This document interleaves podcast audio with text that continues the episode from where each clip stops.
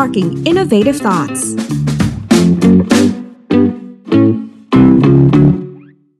สวัสดีค่ะ ท่านผู้ชมทุกท่านคะคุณกำลังอยู่กับอรนุชเลิศสวรรณกิจในรายการของทาง Tech Source นะคะ ต้องบอกว่าหนึ่งในผู้เล่นสำคัญนะคะ ในโลกของ Tech Ecosystem เนี่ยก็คือกลุ่มของนักลงทุนที่สนับสนุนทางด้าน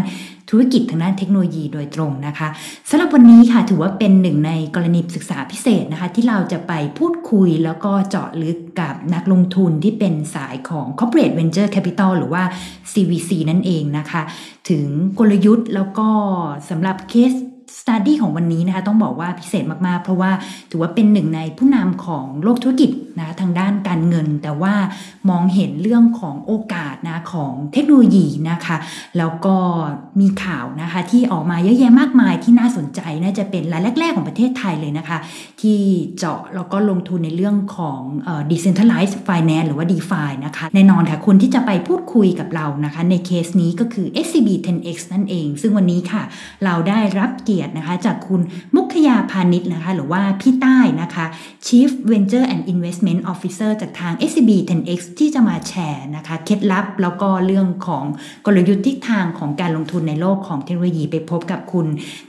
มุขยาหรือว่าพี่ใต้กันเลยค่ะ สวัสดีค่ะ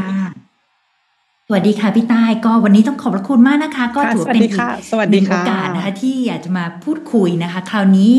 เอ่อมีโอกาสได้พูดคุยกับพี่ต้าหลาย ๆ ครั้งค่ะ แต่ว่าสำหรับวันนี้ค่ะมีว่าน่าจะเป็น ถือได้เป็นกรณีศึกษาของฝั่ง CVC นะคะ ที่น่าจะเป็นแม่แบบให้กับหลากหลายบริษัทในประเทศไทยเลยค่ะว่า เอ๊ะเวลาที่เราจะลงทุนในโลกธุรกิจของเทคโนโลยีเนี่ยเราเรามีกลยุทธ์อย่างไรนะคะ เรามองเห็นโอกาสแล้วก็ opportunity อย่างไรนะคะ วันนี้ก็เลยอยากจะมาพูดคุยกับพี่ต้าในเรื่องนี้โดยตรงนะคะ ค่ะ ได้เลยค่ะ ได้เลยค่ะ พี่ต้าคะอยากจะให้ช่วยย้อนกลับไปนิดนึง จากที่มีโอกาสได้ติดตามค่ะ ผลงานของทาง SCB 10X นะคะ ก็ทราบมาว่าน่าจะเป็นรายแรก ๆ นะของ CVC ไทย ซึ่งมองเห็นนะโอกาสในโลกของ Decentralized Finance หรือว่า DeFi ในช่วงประมาณเกือบออน่าจะ 2 ปีที่ผ่านมาที่เราเห็นข่าวนะคะ อยากให้พี่ต้าช่วยแชร์อินไซต์นิดนึงว่าก่อนที่เราจะ เน้นไปลงทุนเนาะในเรื่องของธุรกิจทางด้าน decentralized finance เนี่ยเราเรามองเห็นโอกาสอะไรเราเรามองเห็นว่าเเรื่องของ foresight นะคะเรื่องของการมามองเห็นอนาคตนะคะว่าทำไมธุรกิจทางด้าน finance เนี่ยมันต้องมุ่งไปในทิศทางทิศทางนี้ค่ะอยากให้พี่ต้าช่วยแชร์เรื่องนี้หน่อยค่ะ อืมได้ค่ะก็ตอนที่พวกเราตั้ง SCV 10X ขึ้นมานะคะ เราก็ตั้งขึ้นมาที่จะ invest แล้วก็ build ในทางด้าน disruptive technology ค่ะ แล้วตอนที่เราเข้ามากันเนี่ยเราก็เริ่มแรกเลยก็มีการคิดวางแผนวางกลยุทธ์เนี่ยค่ะว่าจะทำ investment แล้วก็ build กันด้านไหนดี เราก็ดู area ที่มันเกี่ยวกับด้าน disruptive technology เนี่ยค่ะมี 5 area ที่เราดูอยู่ตอนนั้นก็มี fintech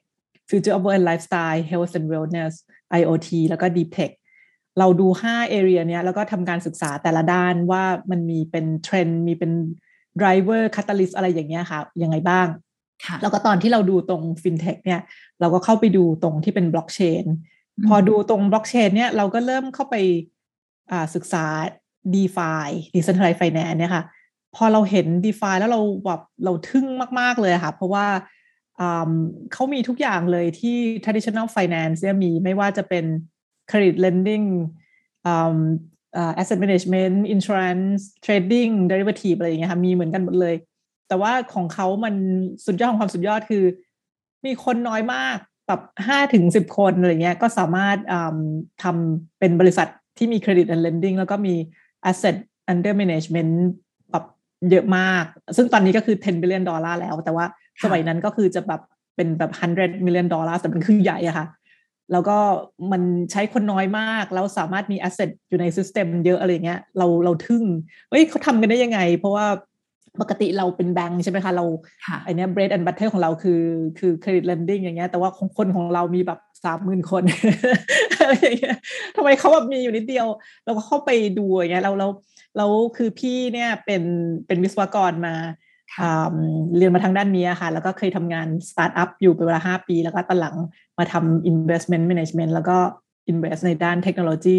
ก็ invest ในพวกซอฟต์แวร์อะไรเงี้ยมาเป็นเวลานานมาก แต่ว่าไม่เคยเจอไอ้บริษัทซอฟต์แวร์ไหนที่มันมัน so efficient ขนาดเนี้ย ว่ามันมีคนแค่นี้แล้วมันสามารถจะมี revenue ได้เยอะขนาดนั้นอะไรอย่างเงี้ยค่ะ ก็เลยแบบตื่นเต้นมากเลยเข้าไปดูกัน ก็ d e f าเนี่ยเรื่องของเรื่องที่ว่ามันสามารถ efficient ได้มากขนาดนี้เลย เพราะว่าเขาใช้เป็น smart contract อ่าซึ่งก็คือเป็นมีเป็นซอฟต์แวร์โค้ดเนี่ยที่อยู่บนบล็อกเชนแล้วไอ้ซอฟต์แวร์โค้ดหรือ smart contract เนี่ยมันสามารถควบคุม กฎทุกอย่างไม่ว่าวิธีทำงานหรือว่าวิธีที่ counter party อย่าง lender กับ borrower เขาเขาทำงานด้วยกันเนี่ยเขา interact กันเนี่ยเขาทำยังไง คือทุกอย่างมันเขียนไว้บนซอฟต์แวร์โค้ดเลยทุกอย่างกฎเกณฑ์จะจ่าย interest เมื่อไหร่จะต้องจ่ายเท่าไหร่อะไรเงี้ยทุกอย่างมันอยู่ในซอฟต์แวร์โค้ดเพราะนั้นเพราะฉะนั้นก็คือไม่จำเป็นที่จะต้องมีเป็นตัวกลางเป็นคนที่เข้ามาคอยกำกับอะไรพวกนี้ค่ะเพราะฉะนั้นมันคือ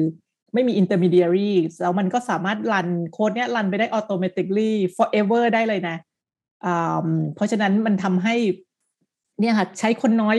มาก คือไม่ต้องใช้คนเลยก็ได้ยกเว้นแต่ก็จะมีพวกแบบ developer ที่เข้ามาอัปเกรดโค้ดอะไรอย่างนี้ใช่ไหมคะหรือว่าถ้าเกิดจะ build uh, something on top or build something more อะไรแบบเนี้ยถึงจะมีเป็น developer เข้ามา ไม่งั้นก็ให้โค้ดเนี่ยรันไปได้เรื่อยๆ มันก็จะรันไปได้ automatically ไปเลย เพราะฉะนั้นมันเลยทำให้มัน very disruptive มาก เพราะมัน disintermediate ตัวกลางออกไปเลย เพราะฉะนั้นแบงก์อย่างพวกเราเนี่ยถ้ามีเป็นพวก DeFi company พวกนี้เข้ามา disrupt เนี่ยมันก็เป็นไปได้เลยว่าเราจะโดน disintermediate ไป เพราะฉะนั้นเราเลยคิดว่า โอ้ย เราต้องเข้ามาศึกษาเลยเนี่ย เพราะว่ามันเป็นอะไรที่แบงก์อาจจะโดนผลกระทบได้ได้มาก ๆ ในอนาคต เพราะฉะนั้นเราต้องพยายามมาเข้าใจ ว่าเขาทำงานแบบนี้ได้ยังไง เราจะเข้าไปเป็น partner กับเขา เราเอาเขามา integrate กับเราได้ไหมมาทำงานร่วมกันอะไรอย่างเงี้ยค่ะ ค่ะก็เลยนั่นเป็นที่มาที่ไปว่าทำไมเราถึงเข้าไปสนใจด้าน d e f าอย่างเงี้ยค่ะ อืมค่ะ แปลว่าจริง ๆ การที่เราจะเลือกไปไปใน segment ใหม่ หรือว่าจะขยายไปในธุรกิจไหนเนี่ยจริงก็คือเราสามารถที่จะวิเคราะห์ดูได้ว่า ธุรกิจประเภทไหนที่จะ disrupt ธุรกิจเดิมเนอะแล้วไม่จำเป็นต้องรอนะคะ ให้ธุรกิจนั้นมา disrupt เราก็คือสามารถที่จะก้าวเข้าไปใน area นั้นๆ เพื่อที่จะไปศึกษาแล้วก็แน่นอนไปไปลงทุนก่อนที่ก่อนที่พวกเทคโนโลยีพวกนี้ต่างๆเนี่ยจะเข้ามา disrupt ธุรกิจหลักอันนี้มีเข้าใจถูกไหมใช่ค่ะ ถูกต้องค่ะ เพราะว่าไอ้พวก disruptive technology เนี่ยค่ะถ้าเรารอให้มันเข้ามา disrupt จริง ๆ เราจะไม่สามารถปกป้องตัวเองไม่ทันเพราะว่ามันจะ grow exponentially จนเราไม่สามารถเข้าไปปกป้องตัวเองได้นะคะเพราะว่าปกติเราพวกเราก็ศึกษาพวก disruptive technology แบบนี้สมัยก่อนอมันก็มีเป็นตัวอย่างหลาย ๆ ตัวอย่างเลยว่าแบบไอ้พวก disruptive technology พวกนี้เวลาตอนมาแรก ๆ เนี่ยก็จะคนไม่ค่อยความสนใจเท่าไหร่ เพราะว่ามันดูเป็น niche area แล้วก็อาจจะเป็น loss making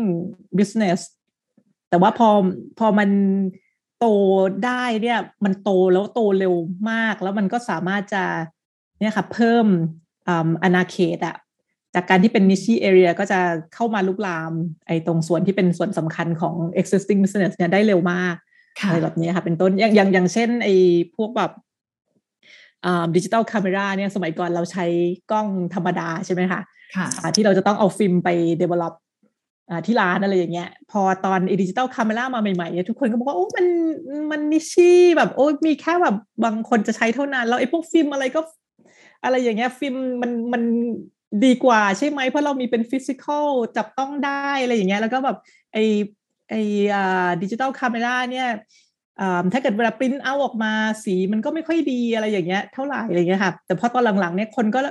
เลิกเลิกปริ้นไปเลย แล้วก็ส่งรูปกันไปมาใช่ไหมเพราะพอแบบ internet connection มันดีๆ เรามี WhatsApp เรามีพวก Instagram ที่เราสามารถอัปโหลด ดาวน์โหลดรูปกันแล้วส่งกันไปมาได้เร็วๆ เนี่ย ความต้องการของ digital camera ก็เลยเพิ่มพูนมาก เพราะทุกอย่างมันส่งรูปกันไปมาได้รวดเร็ว โพสต์ได้เร็วอะไรแบบเนี้ยคนก็เลยแบบไม่จำเป็นเลยที่จะต้องมีเป็น physical copy ของรูปใช่ไหมคะอันนั้นมันเป็นอะไรเลยที่ digital camera ตอนเริ่มมาตอนแรกกล้องก็ค่อนข้างใหญ่ แล้วก็ไอคุณภาพของ picture ก็ยังไม่ค่อยดี แต่ว่าพอมันโตไปสักพักมันมัน improve เร็วมาก แล้ว speed ของการที่มัน capture value capture user อะไรเงี้ยมันมันเร็วมาก แล้วมันมีเป็น enabler ที่เกิดขึ้นใน ecosystem ขึ้นมาทำให้มัน disruptive ไอ้กล้องธรรมดาไปเลยอะไรเงี้ยค่ะอะไรก็เลยเป็นที่มาที่ไปว่าเราก็กลัวว่าไอ้ไอ้เทคโนโลยี disruptive แบบเนี้ยถ้าเราปล่อยให้มันโตไปมากๆ แล้วเราก็ ปัดมันไปว่า เอ้ยเราเราคิดว่ามัน niche เราไม่ควรจะเข้าไปสนใจเพราะมันยังเล็กอยู่อย่างเงี้ยแต่ถ้าเกิดถึงเวลาที่มันโตแล้วมันโตเร็วมาก แล้วมันจะเข้ามา disrupt แบงก์ของเราเนี่ย เราอาจจะไม่ทันแล้วนะที่จะป้องกันตัวเองเพราะฉะนั้นเราต้องรีบเข้าไปศึกษาเข้าไปรู้จักเขาดูซิว่าเป็น partner กันได้ไหม เอาเขามา adopt กับเราได้ไหมอะไรอย่างเงี้ยค่ะ แล้วก็สำหรับพวกเราเราเราก็คิดว่า ไอ้โลกในอนาคตเนี่ย มันเป็นไปได้ว่าแบงก์อย่างเราเนี่ย กับ d e f i company เนี่ยจะทำงานด้วยกันได้ โดยที่เราก็ยังเป็น front end อยู่ เพราะว่าเราเก่งด้าน acquire ลูกค้า เรื่อง customer service แล้วก็อย่าง d e f i company ก็จะเป็นเหมือน back end เป็น software layer ที่เขาทำให้ operation หลังบ้านเนี่ยทำงานได้ effective ขึ้น ได้คนน้อยลง ได้เร็วอะไรแบบนี้ค่ะ แล้วก็ลด branch ซึ่งเราก็อยากจะลดไอ้ number of branches อะไรเงี้ยอยู่แล้ว ก็จะได้ช่วยกันทำให้ efficiency ของเนี่ยค่ะ banking services แล้วก็ cost structure เนี่ยดีขึ้นสำหรับแบงก์นะคะอันนั้นก็เป็นอะไรที่เราคิดว่าเรายังเชื่อว่ามันไปอย่างนั้นอยู่ เพราะว่าถ้าเราดูพวก DeFi project เนี่ย มันยังต้องค่อนข้างเป็นคนที่เข้ามาใช้จะ a bit more tech savvy เพราะว่ามันจะมีหลายสเต็ปมากกว่าที่มันจะไปถึงจุดที่จะเข้าไปเนี่ยค่ะ interact กับไอ้พวกแบบ DeFi project พวกเนี้ยมันมันยัง user interface user interface น่าจะยังไม่ค่อยดีอยู่นะคะใช่ค่ะ มันยังใช้ยากอยู่ค่ะ มันไม่ได้ใช้ง่าย ๆ ค่ะ แล้วก็ถ้าเกิดมีปัญหาอะไรเนี่ยก็ไม่สามารถโทรศัพท์ไปถามอะไรอย่างเงี้ยไปคอมเพลนได้ ซึ่งอะไรแบบ customer service พวกนั้นแบงค์เราค่อนข้างแข็งแรงด้านนี้ค่ะ ก็คิดว่ามันสามารถทำงานด้วยกันได้ในอนาคต ค่ะ ทีนี้พอเรา define area ได้แล้วว่าเราจะมุ่งไปทางเรื่องของของ define นะคะทีนี้เนี่ยตัวมี่เองก็เป็นคนที่ติดตามนะคะเรื่องของความเคลื่อนไหวของ SCB 10x อย่างต่อเนื่องนะคะ ก็อยากจะรู้ว่าไอ้แล้วกลยุทธ์ในการเลือกลงทุนค่ะในในธุรกิจเพราะว่าทุกๆในจริงๆทุก ๆ เดือนค่ะก็จะมีข่าวนะการลงทุนของ SCB 10x นะในบริษัทต่างประเทศนะคะแล้วก็ในไทยหลากหลายราย พี่ใต้มีกลยุทธ์อะไรในการแบบคัดเลือกนะในการที่จะลงทุนว่าอะรายเนี้ยจะเป็นรายที่ทางทาง SCB มีความสนใจนะคะแล้วก็น่าจะเอามาซินเนจีได้นะคะอยากจะให้พี่ใต้ช่วยแชร์ตรงนี้หน่อยค่ะ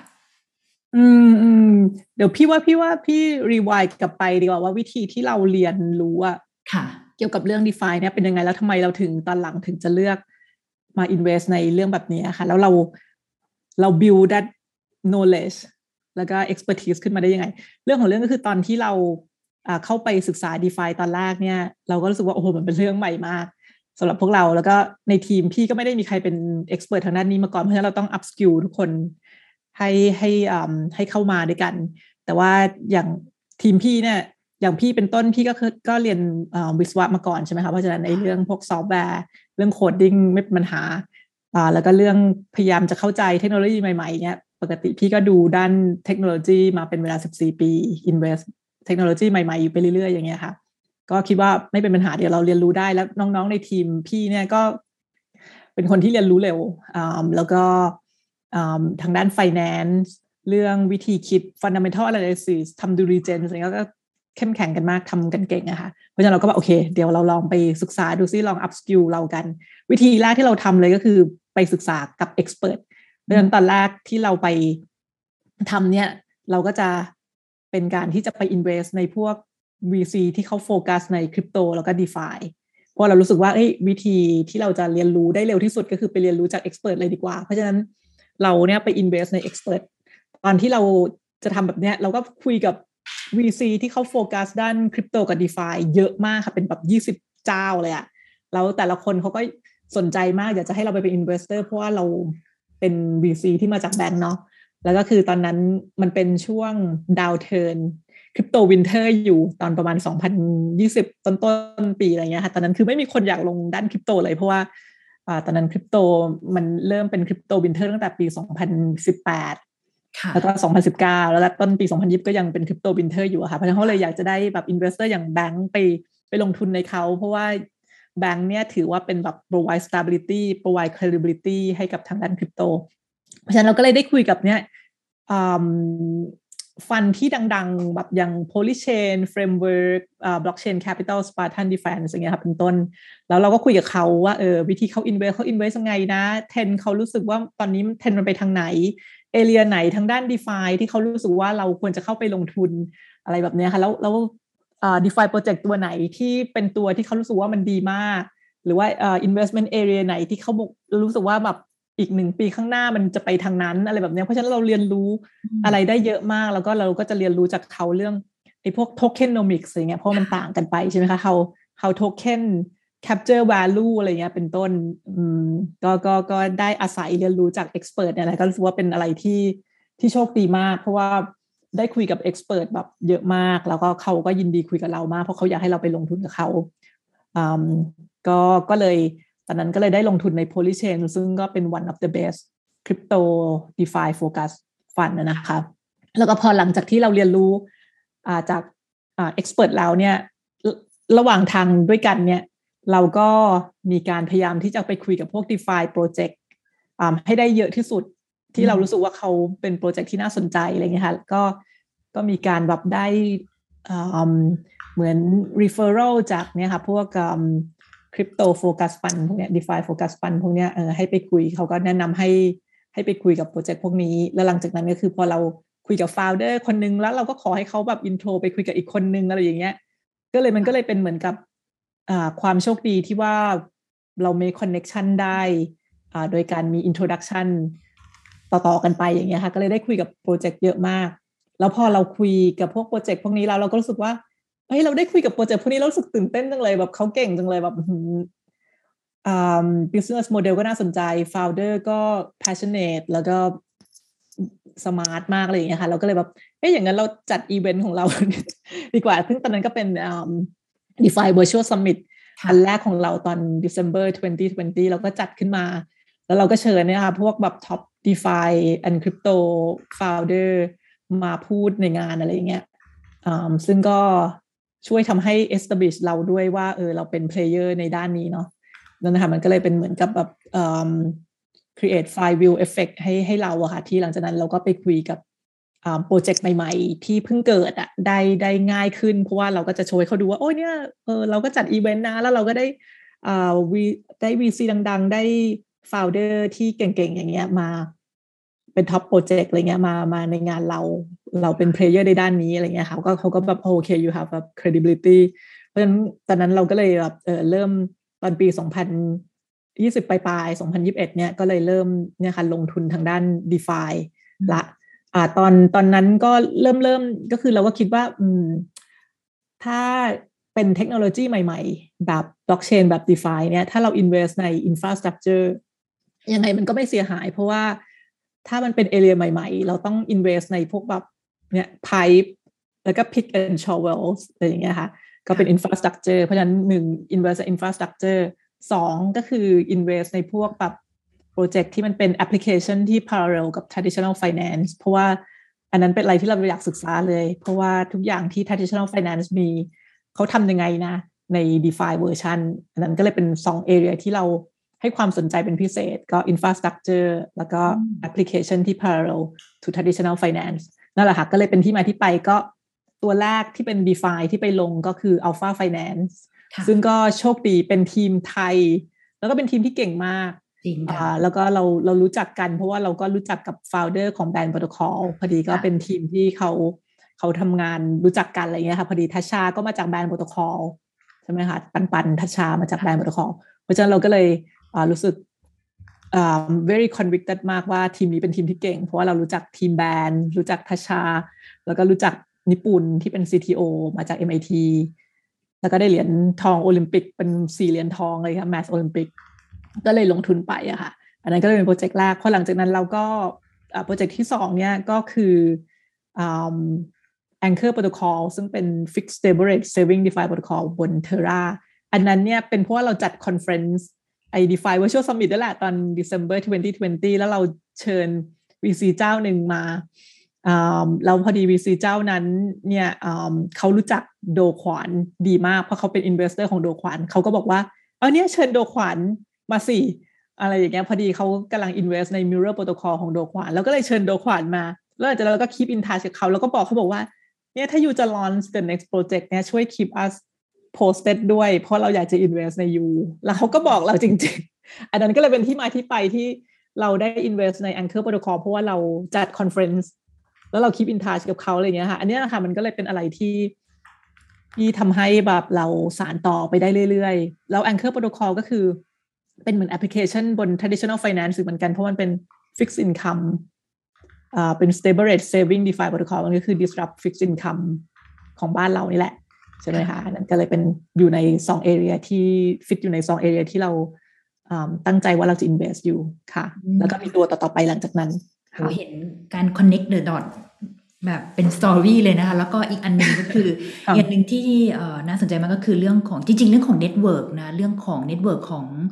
ของคนที่มีความรู้ทางด้านนี้นะคะ เป็นเรื่องที่สำคัญมากแล้วก็การที่จะส่งต่อนะว่า referral นะไม่ใช่แค่เรื่องของการเรียนรู้เท่านั้น แต่ว่ามันรวมถึงการที่โอกาสที่เราจะได้ไปรู้จักนะโปรเจกต์แล้วก็โครงการใหม่ ๆ อะไรที่น่าสนใจนะเพื่อที่จะลงทุนต่อ ทีนี้พอมาถึง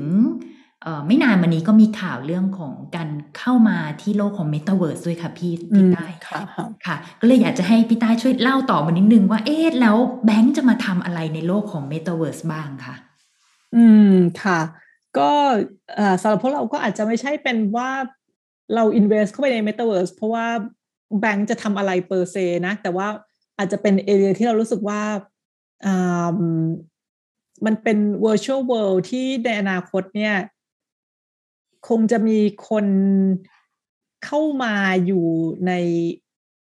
เมตาเวิร์สมาใช้งานอะไรหลายอย่าง เช่นมันเล่นเกม หรือว่ามาทำ activity เช่นมาฟังคอนเสิร์ต หรือเข้ามา interact กันอยู่ในเมตาเวิร์สอะไรเงี้ยค่ะ เพราะว่าเราเราก็ดูพวกหนังเนาะ อย่างเช่นเราก็เห็นเรื่อง Ready Player One อะไรเงี้ยว่าในอนาคตมันก็จะมีเป็นเหมือน immersive experience อยู่ใน Metaverse เพราะฉะนั้นคนก็อาจจะมาทำ a lot of activities ใน Metaverse เพราะฉะนั้นมันก็จะเป็นแบบ one way ที่แบรนด์หรือว่า corporate ทั่วไปเนี่ย ก็จะอาจจะใช้เนี่ยค่ะเป็นการเข้ามาหา user ใหม่ๆ มา acquire user ใหม่ๆ อะไรเงี้ยค่ะเป็นต้น หรือว่ามา build brand image อยู่ใน Metaverse อะไรอย่างเงี้ยค่ะ เป็นต้นหรือว่าแบบ advertiser ซึ่งสมัยก่อนก็อาจจะ advertise อยู่ออฟไลน์ใช่ไหมคะ เราก็เห็นอยู่แล้วว่า advertiser เขา move จากออฟไลน์มาออนไลน์ที่เป็นแบบดิจิตอลออนไลน์อยู่บนอินเทอร์เน็ตอะไรเงี้ย อีกหน่อยเขาก็อาจจะเป็น move จากออนไลน์ที่อยู่บนอินเทอร์เน็ตมาเป็นออนไลน์ที่อยู่ใน Metaverse อะไรเงี้ย เพราะฉะนั้นมันก็มีแบบ different way to think about how the trend in the future will move into the light of metaverse แล้วก็ Gen Z อะไรอย่างเงี้ยค่ะวัยวัยรุ่นเขาก็จะมีเป็นชีวิตของเขาที่อยู่ออนไลน์ค่อนข้างเยอะเนาะถ้าอายุ 20 ปีอย่างเงี้ย the last two years of their life ซึ่งซึ่งก็เป็น 10% of their lifetime ใช่ไหมคะ have spent a lot online เพราะว่าสองปีที่ผ่านมาเป็นช่วงแพนดมิกออกจากบ้านก็ไม่ค่อยได้อะไรเงี้ย เพราะฉะนั้นก็เด็กๆก็จะ spend a lot of time ออนไลน์ เพราะฉะนั้นคนรุ่นใหม่เนี่ยในอนาคต อะไรอย่าง Metaverse จะเป็นอะไรที่ตอบโจทย์ของเขามาก อันนั้นเราก็เลยเป็นรู้สึกว่ามันเป็นคล้ายกับ disruptive มีเดียที่ในอนาคตมีเดียเทรนด์อาจจะเข้ามาทางด้านนี้มากขึ้น เพราะฉะนั้นเราต้องเข้ามาเล่นทางด้านนี้เข้ามาศึกษาเข้ามาลอง invest ดูซิว่ามันจะเป็นยังไงอะไรเงี้ยค่ะแล้วมันก็มี concept ว่า Web3 ด้วยละ Web3 มันก็คือเป็น the third generation internet ซึ่งมันคือ read write own มันต่างไปจาก เว็บวันเว็บทูเว็บวันมันเป็น read only แล้วก็เว็บทูเนี่ยมันเป็น read write content ที่เรา create เราไม่ได้เป็นเจ้าของ แต่ว่าในอนาคตเนี่ยเว็บทรีมันเป็น read write own content ที่เรา create content ที่เราสร้างขึ้นมาหรือ asset ที่เราสร้างขึ้นมาเนี่ยมันเราเราเป็นเจ้าของได้ค่ะเพราะทุกอย่างมันจะมีการ facilitate by token ซึ่ง token เนี่ยมันจะ represent ownership ได้สำหรับ asset พวกนั้นที่เรา create หรือว่า data ที่เรา create ขึ้นมา content ที่เรา create ขึ้นมาเนี่ยมันจะเราเป็นเจ้าของได้แล้วเราก็สามารถ monetize เราเอามันออกไปจาก one platform to another platform มันจะ interoperate กันได้อะไรเงี้ยค่ะ เพราะฉะนั้น concept ของของ Web3 เนี่ยมันเป็นอะไรที่ Metaverse ตั้งแต่ปีที่แล้วที่เราเห็นเห็นมาเนี่ยเขาจะมีโฟกัสทางด้าน เป็น Web3 type of metaverse ก็คือเป็น blockchain based type ซึ่งไอ้พวก asset ทั้งหลายที่เราพูดกันอย่างเงี้ยค่ะถ้าเกิดจะสร้างบน sandbox อย่างเงี้ยสร้างเป็นต้นไม้ขึ้นมาอย่างเงี้ยต้นไม้นั้นก็ถือเป็น NFT ตัวหนึ่งเป็น asset ตัวหนึ่งแล้วก็ถ้าเกิดเราจะขายแล้วก็ไปขายบน Marketplace ของ Sandbox ก็ได้ว่า โอเค เราจะขายต้นไม้อันนี้ที่เป็น NFT เนี่ยราคาเท่าไหร่ ก็จะมีคนเข้ามาซื้ออหรือว่าถ้าเกิดสมมติในอนาคตเนี่ยก็ อีกหน่อยก็คงจะมีเป็น interoperate กันได้ระหว่าง different metaverse เช่น จะเอาต้นไม้ asset อันเนี้ยออกไปจาก Sandbox ไปอยู่ที่ Decentraland ก็ออกไปได้อะไรแบบนี้ค่ะเดือนมันก็เลยเป็นคอนเซปต์ใหม่ ๆ ที่ที่เกิดขึ้นมาที่มันน่าสนใจมากสำหรับในตัว Metaverse ที่เป็นใน Web3 เนี่ยเพราะจริงๆเรา Metaverse เนี่ยมันมีอยู่มานานแล้ว เพราะถ้าเราเล่นเกมอย่างพวกแบบอยู่บน Roblox หรือ อยู่บน Minecraft เนี่ยค่ะ อันนั้นก็เป็น Metaverse เหมือนกันเป็น Open World เหมือนกัน แต่ว่าของเขาเป็น Web 2 type เพราะว่าไอ้พวก in game asset อะไรเงี้ยไม่สามารถเอาออกมาได้ ไม่สามารถขายกันได้อะไรอย่างเงี้ยค่ะ อันนั้นก็เลยเป็นอีกคอนเซปต์หนึ่งว่าเออเนี่ย Metaverse ในอนาคตมันจะเปลี่ยนไปมันจะเป็น Web 3 type of Metaverse read write own มีเป็น asset ownership ได้ monetize asset ได้อะไรแบบนี้ค่ะ เพราะฉะนั้น concept พวกนี้มันเป็นอะไรที่น่าสนใจ แล้วก็เราก็จะเห็นเลยว่าพวกแบบที่จริงเรา invest ไปก่อนเนาะตอนแรกเราก็เราก็เราก็ invest ไปเพราะเราสนใจด้านนี้เราสึกว่ามันเป็นเทรนที่ในอนาคตคนน่าจะให้ความสนใจ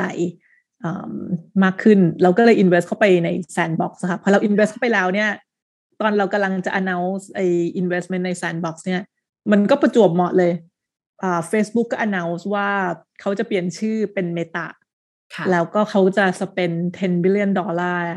ในปี 2022 เนี่ยเพื่อที่จะทำให้ตัวเองเป็น Metaverse Player ทางโซเชียลมีเดียอะไรอย่างเงี้ยค่ะ ก็เลยเป็นทำให้ทุกคนหลังจากนั้นตื่นเต้นมาก เพราะว่ามีเป็น Facebook เนี่ยออกมาโชว์ให้เห็นเลยถึงความสำคัญของ Metaverse เพราะฉะนั้นคนทั่วไปก็ก็เลยให้ความสนใจมาก แล้วก็ก็จะเห็นได้เลยว่า corporate แบรนด์อะไรเนี้ยมีเข้ามาเล่นใน Metaverse ค่อนข้างเยอะก็ ตัวอย่างก็มี Facebook ให้เห็นแล้วใช่ไหมคะ แล้วก็อย่าง McDonald เนี่ยเขาก็มีเป็นประกาศออกมาค่ะว่าเนี่ยอีกหน่อยเขาจะ offer มีเป็น restaurant อยู่ใน Metaverse แล้วก็จะให้คนเนี้ยเข้าไปสั่ง Big Mac ได้ แล้วก็ซื้อ Big Mac ใน Metaverse แล้วเขาจะ deliver Big Mac in real life ไป deliver ที่ your doorstep อะไรอย่างเงี้ยค่ะ อันนั้นก็เลยเป็นวิธีเล่นเหมือนกันว่า มันเป็นการสร้างแบรนด์ image เนาะว่า McDonald นี่ก็ hipแล้วก็ um, very advanced in term of like a follow new trend ใช่ไหมคะ แล้วก็ทุกอย่างที่ทำออนไลน์ก็สามารถไปเป็น real life ได้อะไรอย่างเงี้ย แล้วก็มีอะไรแบบนี้อีกก็อย่างอย่างเช่นที่เราเห็นก็มีเป็นซัมซุงใช่ไหมคะ ก็เขาก็มีเป็น store อยู่ใน Metaverse เหมือนกัน แล้ว store ของเขาใน Metaverse ที่ Decentraland เนี่ย ก็เป็น replication ของ store ที่อยู่ที่ New York Cityแล้วก็สามารถเนี่ยค่ะไปดู a lot of content หรือว่าจะไปสั่งซื้อของได้แล้วก็ in real life เขาก็จะ deliver ให้เนี่ยค่ะมันก็เป็นวิธีที่ capture user อีกแบบหนึ่งแล้วก็เป็นวิธีการโชว์ให้เห็นว่าเขา um, really follow trend ใหม่ๆ อะไรแบบนี้ค่ะ เพราะฉะนั้นเราเราเราก็เห็นเลยว่าเนี่ยพวกแบรนด์ให้ความสนใจ corporate ก็ให้ความสนใจก็มี corporate จากเมืองไทยเนี่ยเขามาคุยกับเราเยอะมากเรื่องเออเขาสนใจอยากจะทำอะไรใน Metaverse เขาทำอะไรได้บ้างอะไรอย่างเงี้ยก็ก็เป็นอะไรที่ทุกคนให้ความสนใจแล้วเราก็รู้สึกว่าเราก็คิดว่าเทรนนี้เป็นเทรนที่เราคงจะ continue to invest ต่อไปอะค่ะไม่ไม่แค่จบที่แค่ sandbox อย่างเดียว อืมค่ะ มีก็เป็นคนหนึ่งที่ believe แล้วก็เชื่อเรื่อง digital asset เยอะเหมือนกันค่ะ เพราะว่าตอนนี้ก็มี create account บน sandbox แล้วก็ decentraland ด้วยค่ะ แล้วก็แล้วก็พยายามแบบเข้าไป engage เพราะส่วนหนึ่งมีไม่มีความเชื่อหนึ่งว่าที่ไหนที่มันมี community ขึ้นเนี่ยสุดท้ายแล้วมันจะเกิดเป็นเศรษฐกิจมันจะเกิดเป็นเรื่องของการมันจะสร้างสังคมใหม่ ๆ แล้วก็ทำให้เกิดเศรษฐกิจ แต่ว่าเว็บทรีเนี่ยมันจะทำให้เราเป็นเจ้าของและเป็นโอน นะแอสเซทตรงนั้นอยู่ด้วยจริง ๆ แล้วก็เห็นเทรนที่มาของของแบรนด์ต่างๆ ที่ที่กระโดดเข้าไปในในโลกของ Metaverse เยอะขึ้นนะ ทั้งในส่วนของ Decentraland เอง แล้วก็ในแล้วก็เรื่องของ Sandbox นะคะ ทีนี้มามาที่อีกอันนึงค่ะเพอเอิญได้ทราบข่าวว่าอย่างที่อย่าง CB Insight ปกติก็จะมีการจัดอันดับค่ะว่า top นะคะ global CVC ในในปีหนึ่งๆเนี่ยมีใครบ้างนะแล้วก็ล่าสุดทราบมาว่าปีก็คือปี 2021 ที่ผ่านมานะคะ ทางฝั่งของ SCB 10X เนี่ยก็เป็นท่านในส่วนก่อนที่อันดับ 2 เลยนะคะนั่น CVC ที่ไปลงทุนด้านสตาร์ทอัพในด้านฟินเทคนะคะแล้วก็เป็นติดอันดับ 8 ของ CVC ที่ลงทุนในสตาร์ทอัพนะในในหลากหลาย industry นะคะ อยากให้พี่ใต้ช่วยแชร์หน่อยค่ะว่าคิดว่าอะไรคือเรียกว่า เป็นปัจจัยสำคัญค่ะที่ทำให้เราเนี่ยประสบความสำเร็จในในเวทีโลกด้วยค่ะ เพราะว่าต้องยอมรับว่าในประเทศไทยมี CVC ยังไม่มีติดอันดับในในเลเวลนี้เลยค่ะนี่ถือว่า SCB 10X น่าจะเป็นรายแรกของประเทศไทยเลยค่ะ ค่ะ คิดว่าอันแรกเลยก็เป็นเพราะว่าอันที่ได้รางวัลเนี่ยมันเป็นเขาดูว่าเราลงทุนยังไงอะค่ะ แล้วเขาก็จะให้เป็น credit score กับสตาร์ทอัพที่เราไปลงทุนแล้วสตาร์ทอัพที่เราไปลงทุนเนี่ยได้ credit score สูงมาก มันเหมือนกับเรา pick the right one เราก็ได้ ranking เป็นอันเนี้ยอันดับสองของ fintech CVC แล้วก็อันดับแปดของ CVC ทั่วโลกอะไรเงี้ยค่ะ ก็คือเรื่องของเรื่องคือพี่ว่าเราคงจะ pick the trend ที่เราคิดว่าถูกต้องอะค่ะ เป็นเทรนที่กำลัง up and coming แล้วก็จะ grow exponentially very fast เพราะว่าตอนที่เราอย่างที่เราไปเริ่มลงทุนตอนปี 2020 เนี่ย ตอนนั้น asset in the system หรือว่า TVL total value lock ของ DeFi เนี่ยมันแค่ 300 million ดอลลาร์ซึ่งตอนนี้มันขึ้นไปแบบ 200 billion แล้วอะค่ะ มันเลยแบบ grow very fast exponential within two years แล้วก็ไอ้พวกสตาร์ทอัพที่เราไปลงไม่ว่าจะเป็นคริปโตหรือ d e f าทั้งหลายเนี่ยเขาก็โตเร็วมาก แล้วก็เวลาที่เราไปลงเนี่ย มันก็มีอัพราวค่อนข้างเร็วมากนะคะเพราะฉะนั้นก็จะโชว์ให้เห็นเลยว่าไอ้รีเทิร์นที่ได้เนี่ยมันมันไปเร็วอะค่ะ เพราะฉะนั้นมันก็เลยเป็นวันเวทำไมเราถึงได้รับรางวัล ranking อย่างที่เราได้ค่ะ เพราะว่ามันจะเห็นมันจะเห็นได้อะค่ะว่า gain ของเรา มันเป็นยังไง เพราะว่ามันมี up round ที่ที่เห็นได้เลยว่ามันเร็ว มันก็มันก็ดีอะไรเงี้ยค่ะ ค่ะ อันนั้นก็เลยเป็นอะไรที่ที่ที่โชว์ให้เห็นได้ได้อย่างชัดเจนนะคะ แล้วก็อันนั้นก็คงจะเป็นอะไรที่ที่สำคัญที่สุดนะคะว่าว่าเราเลือก sector ถูกแล้วเราก็เลือกบริษัทที่เราคิดว่าเป็น the best in class ของ segment นั้นๆ อย่างเช่นตอนที่เราดู crypto custody เนี่ยอย่างอย่างตอนตอนที่เราลงทุนทางด้านคริปโตใช่ไหมคะก็พูดไปแล้วว่าคริปโตกับ DeFi เนี่ยเราจะค่อนข้างลงทางด้าน infrastructure ซะเยอะ เพราะว่าเรารู้สึกว่าเทคโนโลยีที่มันเพิ่งมาเนี่ยลง infrastructure ยังไงก็ไม่เสียหาย เพราะว่าเราต้อง build infrastructure ก่อน ก่อนที่มันจะเป็น building block ไปที่ส่วนอื่นๆเพราะฉะนั้นไอ้ตรงส่วนที่เป็น infrastructure เนี่ยเราก็นั่งคิดเลยตอนนั้นว่าถ้าเกิดคนที่จะเข้ามาเล่นในพวกแบบคริปโตเนี่ยเขาจะต้องทำอะไรกันบ้าง โดยเฉพาะพวก institutional เพราะว่าเราเห็นอยู่แล้วว่า retail เนี่ยเขาเขาเข้ามาเล่นในคริปโตนานแล้ว แต่ว่าถ้าคริปโตเนี่ย turn out to be you know the asset class ที่ uh, institutional จะเข้ามาด้วยเนี่ย institutional เขาต้องการอะไรบ้างอย่างเงี้ยค่ะ ถ้า institutional เขาเข้ามาเขาต้องเทรดก่อน ถ้าเขาเทรดแล้วเขาต้องมีที่เก็บเออที่เก็บมันสำคัญมากเพราะว่า private key ที่ถ้าหายคือหายไรหายแล้วหายเลย ไม่สามารถ revert กลับมาได้ เพราะฉะนั้นจำเป็นมากที่จะต้องหา the best and secure crypto custody เพราะฉะนั้นเราก็เลยทำการศึกษาอย่างเงี้ยค่ะ crypto custody แล้วก็ ศึกษาประมาณ 11 เจ้า แล้วเราก็เลือกมาสองเจ้า ที่เราเข้าไป invest ซึ่งสองเจ้านี้ก็ต่างกัน อันนึงเป็น technology provider คือ Fireblocks อีกอันนึงเป็น um, qualified custodian คือ Anchorage แล้วเราก็ไปลงทุนสองเจ้านี้แล้วเวลาที่เราไปลงทุนอย่างเงี้ยค่ะ ก็อาจจะอาจจะพูดได้เหมือนกันว่าอย่าง CVC ในเมืองไทยเนี่ยก็อาจจะโฟกัสในในสตาร์ทอัพไทยใช่ไหมคะ แต่ว่าเราก็โฟกัสในสตาร์ทอัพ globally อันนี้ก็อาจจะ quite different แล้วก็อาจจะเป็น key advantage ของเราด้วย เพราะว่าพอเราไปไปหาเขา เราเข้าไป approach พวก founders พวกนี้เนี่ยเขาอยู่ที่อเมริกาใช่ไหมคะ แล้ว investor ของเขาส่วนมากเนี่ยก็จะเป็นอเมริกัน venture capital เราก็บอกเขาบอกว่า โอ้เนี่ยพวกยูอ๋อยูอยากจะ expand มาในเอเชีย มาเดี๋ยวเราช่วย เพราะว่าเราเนี่ยอยู่ในเอเชียอยู่แล้ว แล้วเรามี very strong connection ในเอเชีย especially Southeast Asia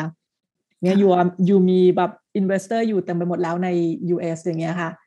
ให้เราเข้าไปช่วยพวก you เถอะ แล้วเราเราพอเราพูดอย่างนี้แล้วเราไม่ได้รอให้เราเปิดนะบางทีเราเข้าไปคุยกับเขาก่อนเราเขาจะเปิดอะค่ะแล้วเราช่วยเขาเลย เริ่มช่วยเลย เริ่มหา customer ให้เลยก่อนแม้แต่เราเปิด คือทำให้เห็นเลยว่าเฮ้ยที่เราพูดไปเรามี connection เรามีจริงแล้วเราช่วย you ได้จริง ๆ แล้วนี่แหละ จะทำให้เห็นเลยว่าเรา เราช่วย you ได้ขนาดไหนอะไรอย่างเงี้ยค่ะ ซึ่งพอเขาเห็นเขาก็ appreciate แล้วก็เออพอเขาเปิดเราเขาก็ให้เราเข้า อันนั้นพี่ก็เลยว่ามันเป็นควายอ่า something ที่พวกเราทำกันแล้วก็แม้แต่ตอนนี้ค่ะ พอหลังจาก invest เข้าไปเราก็ทำอะไรหลายอย่างด้วยเช่นจะ build business ใหม่ๆ ด้วยกัน หรือว่าทำ proof of concept ด้วยกัน เพื่อที่จะทำให้เขาสามารถทดลองแล้วก็ build new business ต่อไปได้อะไรอย่างเงี้ยค่ะนอกจากที่จะมีการ introduce customer อยู่เรื่อยๆให้ อะไรเงี้ยอันนี้ก็คิดว่าเป็นเป็นวิธี differentiate แล้วก็เป็นอะไรที่เรารู้สึกว่าใช่เลย เราเราเป็น key advantage ของเราที่ว่าเราอาจจะเป็น investor อยู่ในโซน Southeast Asia เนาะที่ invest globally อะเพราะว่าถ้าดู CVC ใน Southeast Asia เนี่ยจะเห็นว่าส่วนมากเขาจะโฟกัส investing ในใน Southeast Asia ใน region เนี้ยค่ะว่าเรา invest global เราเลยใช้วิธีนั้นเป็นกลยุทธ์ในการเอาเขามาทางโซนนี้ เราเป็น bridge ระหว่าง east กับ west ให้เขาอะไรเงี้ยค่ะเยี่ยมเลยค่ะ ก็เป็นแบบจุดต่างที่เห็นอย่างชัดเจนนะคะ ที่ที่เชื่อมโยงระหว่างสองสองสองซีกโลกนะคะเข้ามาเข้ามาด้วยกันค่ะ ทีนี้เราเราคุยกันมาถึงสถานการณ์ปัจจุบันเนาะทีนี้มองมองไปข้างหน้าค่ะ อีกสักประมาณแผนปีนี้หรือว่าปีหน้าค่ะ ฝั่ง SCB 10X จะมีอะไรที่น่าตื่นเต้นที่อาจจะพอแบบแง้มหรือว่าเผยได้บ้าง เพื่อให้เราเนี่ยเรียนรู้ไปกับเทรนด์ที่มันกำลังจะในฐานะของมีเป็นสื่อใช่ไหมคะ แล้วคนจัดอีเวนต์เนี่ยมีสามารถที่จะติดตามหรือว่าที่จะเรียนรู้อะไรจาก SCB 10X ในการ foresight ในการมองหาเรื่องของเทรนด์ใหม่ ๆ ได้บ้างค่ะ ค่ะ ก็สำหรับปีนี้ก็ยังจะต่อไปคือ invest ใน infrastructure นะคะ เพราะว่าก็ยังรู้สึกว่า industry มันโตเร็วมาก infrastructure ต้อง catch up มันก็จะดูทางด้านนี้ค่อนข้างเยอะค่ะอย่างอย่างเราคุยกันเรื่อง metaverse นะคะ เราตอนนี้ SCB 10X เราก็ build อยู่ใน sandbox อยู่ our headquarter อยู่ แล้วก็ตอน build เนี่ยก็รู้สึกเลยว่าเออพวก tooling ใน metaverse มันยังค่อนข้างด้อยเมื่อเทียบกับพวกแบบ tooling ของพวกอาร์เคเต็กที่ใน real life เขาใช้กันอย่างเงี้ยค่ะ แต่ว่าแบบเวลาบิวใน metaverse เนี่ยมันก็เหมือนนั่นเลยนะเหมือนเหมือน construction เหมือนอะไรที่อยู่ใน real world อะมันต้องมีการทำไอ้พวกโมเดลอะไรทั้งหลายอย่างเงี้ยค่ะ แล้วก็ต้องมีการบิวใช่ไหมเหมือนเหมือนของจริงอะไรเงี้ย แต่ไอ้พวกทูอะไรทั้งหลายเนี่ยมันยังมันยังค่อนข้างขาดอีกเยอะเลยค่ะ เพราะฉะนั้นเราก็คงจะเนี่ยค่ะอยากจะลงทุนไอ้พวกแบบ tooling ของ Metaverse ของ tooling ของ NFT พวกนี้ค่ะที่ที่มันควรจะทำให้ให้ได้เหมือนในในวงการจริง ๆ อย่างพวกใน Architect หรือว่าใน Civil Engineering อย่างเงี้ยเนาะค่ะ อันนั้นก็เป็นอันนึง แล้วก็โดยทั่วไปแล้วพวกคริปโตอะไรอย่างเงี้ยค่ะอย่าง trading อะไรอย่างเงี้ยมันก็มี infrastructure อะไรหลายอย่างที่ที่เวลา traditional finance investor เขาเข้ามาในในโลกของคริปโตเนี่ยเขาก็จะต้องการพวก infrastructure พวกนี้ที่มัน equivalent to what they have in traditional um, trading equity trading bond อะไรเงี้ย เวลาเข้ามา trading คริปโตเขาก็อาจจะต้องการพวกแบบ infrastructure พวก tool อะไรหลาย ๆ อย่าง อันนี้เราก็ดูอยู่อะค่ะว่าว่ามีเอเรียไหนที่เราอยากจะเข้าไป invest อันนี้ก็เป็น trading infrastructure แล้วก็ยัง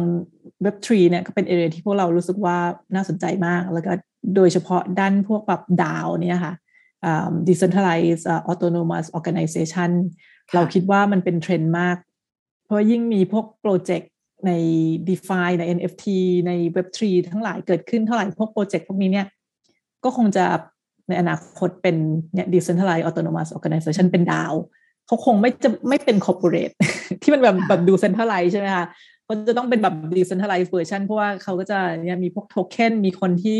ถือโทเค็นเขาเต็มไปหมด เพราะฉะนั้นมันจะต้องมีเป็นเนี่ย DAO ที่เป็นตัว govern แล้วก็ DAO organization เนี่ยก็จะ more and more become powerful จะมีพวก asset treasury มีเงินอยู่ใน treasury ของตัวเองเนี่ยอยู่เยอะไปเรื่อยๆ ซึ่งเราก็ทำการ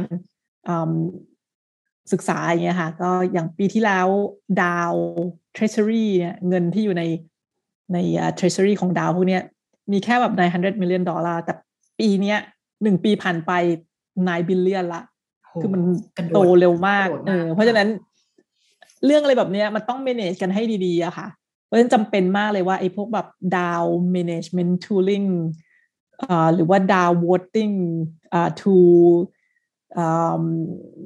ทำยังไงถึงจะทำให้มีเป็นการใช้งานได้ง่ายๆ เช่นถ้าเกิดสมมติคนจะมีการโหวตกันสำหรับ proposal อะไรบางอย่างเนี้ยมันควรจะมีวิธีที่จะ notify ไปให้กับ token holders ทุกคนมาโหวตอะไรแบบนี้ค่ะ มีการ keep track proposal มีการ keep track ว่าใครบิลอยู่ในดาว ใครใคร active ในดาวอะไรแบบนี้ค่ะ เพราะฉะนั้นไอ้ tooling อะไรหลายๆอย่างเนี้ย ที่เป็นเกี่ยวกับการ management operating system ของดาวหรือทำกิจกรรมหลายๆอย่าง อาจจะมีการดีเบตเรื่อง proposal เรื่องนู้นเรื่องนี้อะไรเงี้ยเรา require a lot of tooling ในดาว เพราะว่าอีกหน่อยเขาจะ replace ไอ้พวก corporation ทั้งหลาย มากลายเป็นดาวแทนอะไรเงี้ยค่ะแล้วก็ the number of ดาว probably will grow exponential from here ค่ะเพราะนั้นก็เป็นเอเรียที่เราสนใจมาก ค่ะโอ้นี่เป็นสิ่งที่ ก็คือเรื่องของพวกทูต่างๆนะที่จะ enable ในส่วนของพวก metaverse นะคะ แล้วก็เรื่องของตัวตัวดาวด้วยนะคะ ก็เป็นอีกตัวนึงทางฝั่งนี้กำลังเอ่อกำลังเห็นว่ามันเป็น opportunity แล้วก็สนใจค่ะอยากอยากให้พี่ต้าช่วยฝากไว้อีกนิดนึงเอ่อมีสองเรื่องด้วยกันนะเพราะว่าหลาย ๆ คนที่กำลังฟังอยู่อาจจะมีหลาย ๆ corporate นะคะ ซึ่งอาจจะไม่ได้อยู่ใน industry ของฝั่ง finance นะคะ แต่ว่าอยู่ใน industry อื่น ๆ นะคะ ที่เขากำลังแบบเรียกว่า โอ้โห โลกมันเปลี่ยนไปเร็วมากเลยค่ะพี่ต้เปลี่ยนเปลี่ยนไปจนชนิดที่ว่าเราเราต้องตามให้ทันอะทีเนี้ยถ้าเขากำลังจะ set up เอ่อ CVC ขึ้นมาหรือว่าเขากำลังมองว่าเขาต้องมองหาน่านน้ำใหม่ในธุรกิจของเขาค่ะ มีคำแนะนำอะไรที่อยากจะฝากไว้กับพวกกลุ่ม CVC ที่กำลังอยากกำลังจะเริ่มตั้งขึ้นมาบ้างคะพี่ อย่างแรกเลยต้องไปตั้งข้างนอกบริษัทแม่ อันนี้สำคัญมากค่ะค่ะ เพราะว่า value network ของคนในบริษัทแม่จะต่างไปจากคนที่ทำ innovation ค่ะเพราะว่าวิธีการคิดเกี่ยวกับพวก startup innovation อะไรอย่างเงี้ยมันต้องไปเร็ว เพราะฉะนั้นถ้ามียานแม่ที่ใหญ่มาก อาจจะทำให้การ approve หรือการ push a lot of um, idea investment อะไรเงี้ยอาจจะช้าอย่างเงี้ยค่ะเพราะฉะนั้นต้องออกไปทำข้างนอกให้เขามีการเคลื่อนไหวเป็นสปีดโบ๊ทของเขาได้เอง อะไรอย่างเงี้ยค่ะเป็นต้นแล้วก็สองอันนี้สำคัญเหมือนกันคือบอร์ดหรือว่า investment committee เนี่ยเป็นอะไรที่ค่อนข้างสำคัญมากต้องต้องเป็นคนที่เข้าใจเอเรียนั้น ๆ ที่อยากจะไป innovate ทางนั้นนะคะ หรือว่าอยากจะเข้าไป invest ทางด้านนั้น แล้วก็ถ้าเกิดสมมติว่าเป็นเอเรียที่ใหม่มาก แล้วก็ยังยังบอร์ดเนี่ยยังไม่เคยมีความรู้มาก่อน ทางทีม management ของ CVC ก็ต้อง educate board หา expert เข้ามามาให้ความรู้มามาทำให้บอร์ดเข้าใจทางด้านนั้นๆนะคะ แล้วก็นั่นเป็นอะไรที่สำคัญมาก เพราะว่าถ้าเกิดสมมติว่าบอร์ดไม่เข้าใจ ก็จะทำให้ยากต่อการที่จะอนุมัติใช่ไหมคะว่าให้ไปทางนั้นเนี่ยเพราะฉะนั้นไอ้เรื่อง education ให้บอร์ดเนี่ยสำคัญมากซึ่งปันสมัยเราเริ่มแรกเนี่ยพอมี DeFi เนี่ยก็คือแบบเป็นคอนเซปต์ใหม่มาก ทุกคนไม่รู้ไม่รู้จัก เราก็จะไปเชิญ expert อย่างแมนที่เป็น founder แล้วก็ CEO ของ b i o t o c o l มาให้พูดให้ฟังใช่ไหมคะ แล้วเราก็ไปเชิญอพอดีพี่มีเพื่อนที่เป็น CEO แล้วก็ founder ของ Liquid Crypto Exchange ที่ญี่ปุ่น ก็เชิญเขามาเล่าให้ฟังอย่างเงี้ยว่าอืมอีกหน่อย คริปโตเซ็นทรัลไลซ์อ่าเซ็นทรัลไลซ์อ่า exchange หรือว่าเซ็นทรัลไลซ์คริปโตอะไรเงี้ยมัน move ไป to DeFi version เขาทำยังไง อะไรอย่างเงี้ยทำไมมันถึงอาจจะเป็นเทรนด์แบบนั้นอะไรเงี้ยค่ะ ก็ทำให้บอร์ดมีความรู้ ก็คือ เพราะว่าเราเองก็ใหม่ เราก็เลยรู้สึกว่าอาศัย expert จะดีกว่า จะทำให้บอร์ดมีความมั่นใจมากกว่าที่เราจะเป็นคนไป educate บอร์ดแล้วบอร์ดก็ว่าพวกคุณรู้อะไรเนี่ยแน่ใจแล้วที่เอาคนนอกมาพูดเนี่ยจะฟังอาจจะง่ายกว่าคนนอกที่เขาแบบ ที่ธุรกิจของเขามันรุ่งแล้วมาเล่าให้ฟังทำให้บิลอย่างเงี้ยค่ะ rapport กับกับบอร์ดได้ดีกว่าค่ะ อันนี้อันนี้เป็นอะไรสองอันที่พี่ว่าสำคัญมากแล้วก็อันที่สามก็คือปกติ CVC เนี่ย มันก็จะมีเป็นอ่า invest เพื่อ strategic more than financial แต่ว่าสำหรับพี่เรา พี่ always emphasize ว่า strategic กับ financial return เนี่ย มันต้องมาพร้อมๆกัน มันไม่ใช่ว่า strategic มาก่อน แล้ว financial return ค่อยไปคิดทีหลังว่าเอออาจจะไม่ต้องแบบโฟกัส on financial return มาก เท่าไหร่ก็ได้อย่างเงี้ยมันไม่ดี เพราะว่าถ้าถ้าไม่โฟกัส on financial return แล้วแล้วปรากฏว่าบริษัทสตาร์ทอัพที่ไปลงทุนเนี่ยมัน loss making แล้วมันต้องปิดไป there's no strategic from there because they shut down ค่ะไม่จำเป็นมากที่ว่าจะต้องโฟกัส on um, both strategic and financial return at the same time อย่างเงี้ยค่ะแล้ว loss loss making หมายถึงว่า loss making business ที่ can grow ไปเป็นแบบ profitable business is okay แต่ว่าถ้าเกิดเป็นบริษัทที่ um, later not um, making that much money because like you just think about strategic and you don't really look into making money from them financial return focus อย่างเงี้ยถ้าเขาตายไปมันก็ไม่ไม่มีไม่มี ไม่มี strategic อะไรทั้งสิ้นอะไรเงี้ยจริงค่ะ ไปซะก่อน ค่ะ ไปซะก่อนค่ะโอ้ยเป็นเป็นคำแนะนำที่ดีมากเลยค่ะ ตั้งแต่เรื่องของว่า เพราะว่าการ spin off นะจากยานแม่นะค่อนข้างสำคัญเพราะว่า culture นะการทำงานขององค์กรที่เป็นแบบเดิมนะคะกับแบบใหม่นะที่ innovate เนี่ยต่างกันนะการ educate board นะคะเป็นเรื่องที่สำคัญ แล้วก็อันที่สามก็คือต้อง balance ระหว่าง strategic investment กับฝั่งของ financial ด้วยนะคะ อันนี้ก็เป็นเรื่องที่สำคัญมาก ๆสำหรับคนที่กำลังจะตั้ง CVC ใหม่นะคะค่ะที่จริงให้ให้ไปอ่านหนังสือเรื่อง innovators dilemma อ่าค่ะค่ะ เพราะว่าอันนั้นเป็นอันที่พี่ อ่านมาตอนก่อนจะมาทำ SCV 10X ตอนระหว่างตัดสินใจว่าจะออกมาทำ SCV 10X ดีหรือเปล่า เพราะว่าเห็นตัวอย่างเยอะมาก CVC ที่พยายามทำแล้วทำแล้วไม่สำเร็จแล้วก็ต้องชัดดาวไปอย่างเงี้ยฮะที่ทำไมมันถึงทำแล้วไม่สำเร็จอะไรเงี้ยก็เลยแบบพยายามศึกษาว่ามันต้องทำยังไงไอเนี้ยเรื่อง innovation นะคะ ก็เลยอ่านหนังสือเรื่องนั้น แล้วก็ประทับใจมาก สอนดีมากค่ะ ค่ะ ได้ค่ะเดี๋ยว เดี๋ยวเราจะใส่ไว้ในโพสต์ข้างล่างของ Facebook คอมเมนต์ไว้ให้ด้วยนะคะสำหรับคนที่สนใจนะคะอะค่ะ สุดท้ายค่ะพี่ต้าอยากจะให้พี่ต้าช่วยช่วยฝากอะไรนิดนึง เพราะว่าสตาร์ทอัพไทยตอนนี้ก็มีหลาย ๆ คนที่กำลังกำลังมีทั้ง เออเพิ่งเพิ่งเกิดนะแล้วก็มีพร้อมที่จะกำลังสเกลก็มีเหมือนกัน อยากจะให้ทางพี่ต้าช่วยฝากอะไรให้หน่อยสำหรับเออในหมวกของ SCB 10X ที่จะสนับสนุนสตาร์ทอัพไทยด้วยค่ะ เพราะเราคุยใน global context ไปเยอะแล้ว แต่ทีนี้กลับมาที่ฝั่งของการช่วยเหลือสตาร์ทอัพไทยบ้างค่ะสำหรับสตาร์ทอัพไทยพี่ก็อยากจะให้คิดว่าพยายาม go regional หรือ go global ให้ได้เร็วที่สุดนะคะ เพราะว่าถ้า stay local เนี่ยบางทีมันจะยากในการหา funding อะไรเงี้ยค่ะเพราะว่า investor international investor เขาก็จะต้องการ invest ใน startup ที่มี total available market TAM เนี่ยค่อนข้างสูงใช่ไหมคะ ถ้าเกิดเขาเห็นว่า startup ของเราเนี่ยอยู่แต่ในเมืองไทยเขาก็จะ evaluate ว่า โอ้กัน TAM ของยูก็อยู่ที่เมืองไทยแค่นั้น เขาก็จะไปดู startup อื่น เช่นที่อินโดที่ อินเดียอะไรแบบนี้ก็จะแบบอันนั้นmarket size ใหญ่กว่าที่จีนก็ไซส์ใหญ่กว่าที่ US ก็ไซส์ใหญ่กว่าเพราะฉะนั้นก็จะไป invest ในพวกประเทศพวกนั้นแทนที่จะมา invest ในเราเพราะฉะนั้นถ้าเกิดสตาร์ทอัพที่เมืองไทยเนี่ยก็พยายาม grow ไป regional มีเป็น Southeast Asia exposure ใช่ไหมคะ อย่างนั้นก็จะดีกว่าเพราะจะทำให้ TAM ของเราใหญ่ขึ้น แล้วก็จะมีเป็น interest จาก investor regionally หรือ globally อย่างเงี้ยค่ะมากขึ้นครับ ค่ะ วันนี้ต้องขอบพระคุณพี่ต้ามากนะคะ วันนี้ได้ความรู้เยอะมากเลยทั้งในเรื่องของกลยุทธ์การลงทุนนะคะ การ connect the dot นะคะ การมองเห็นเทรนด์แล้วก็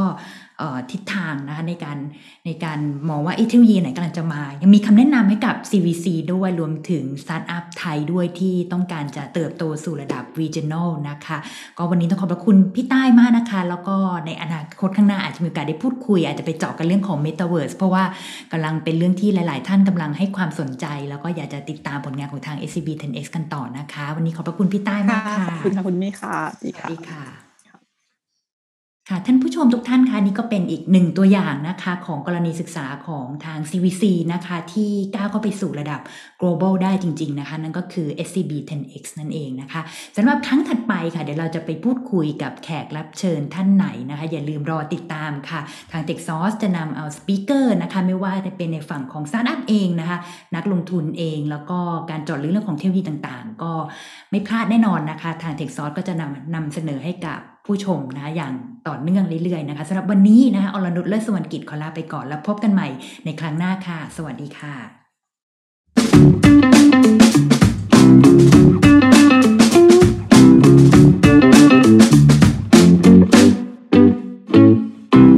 Tech Sauce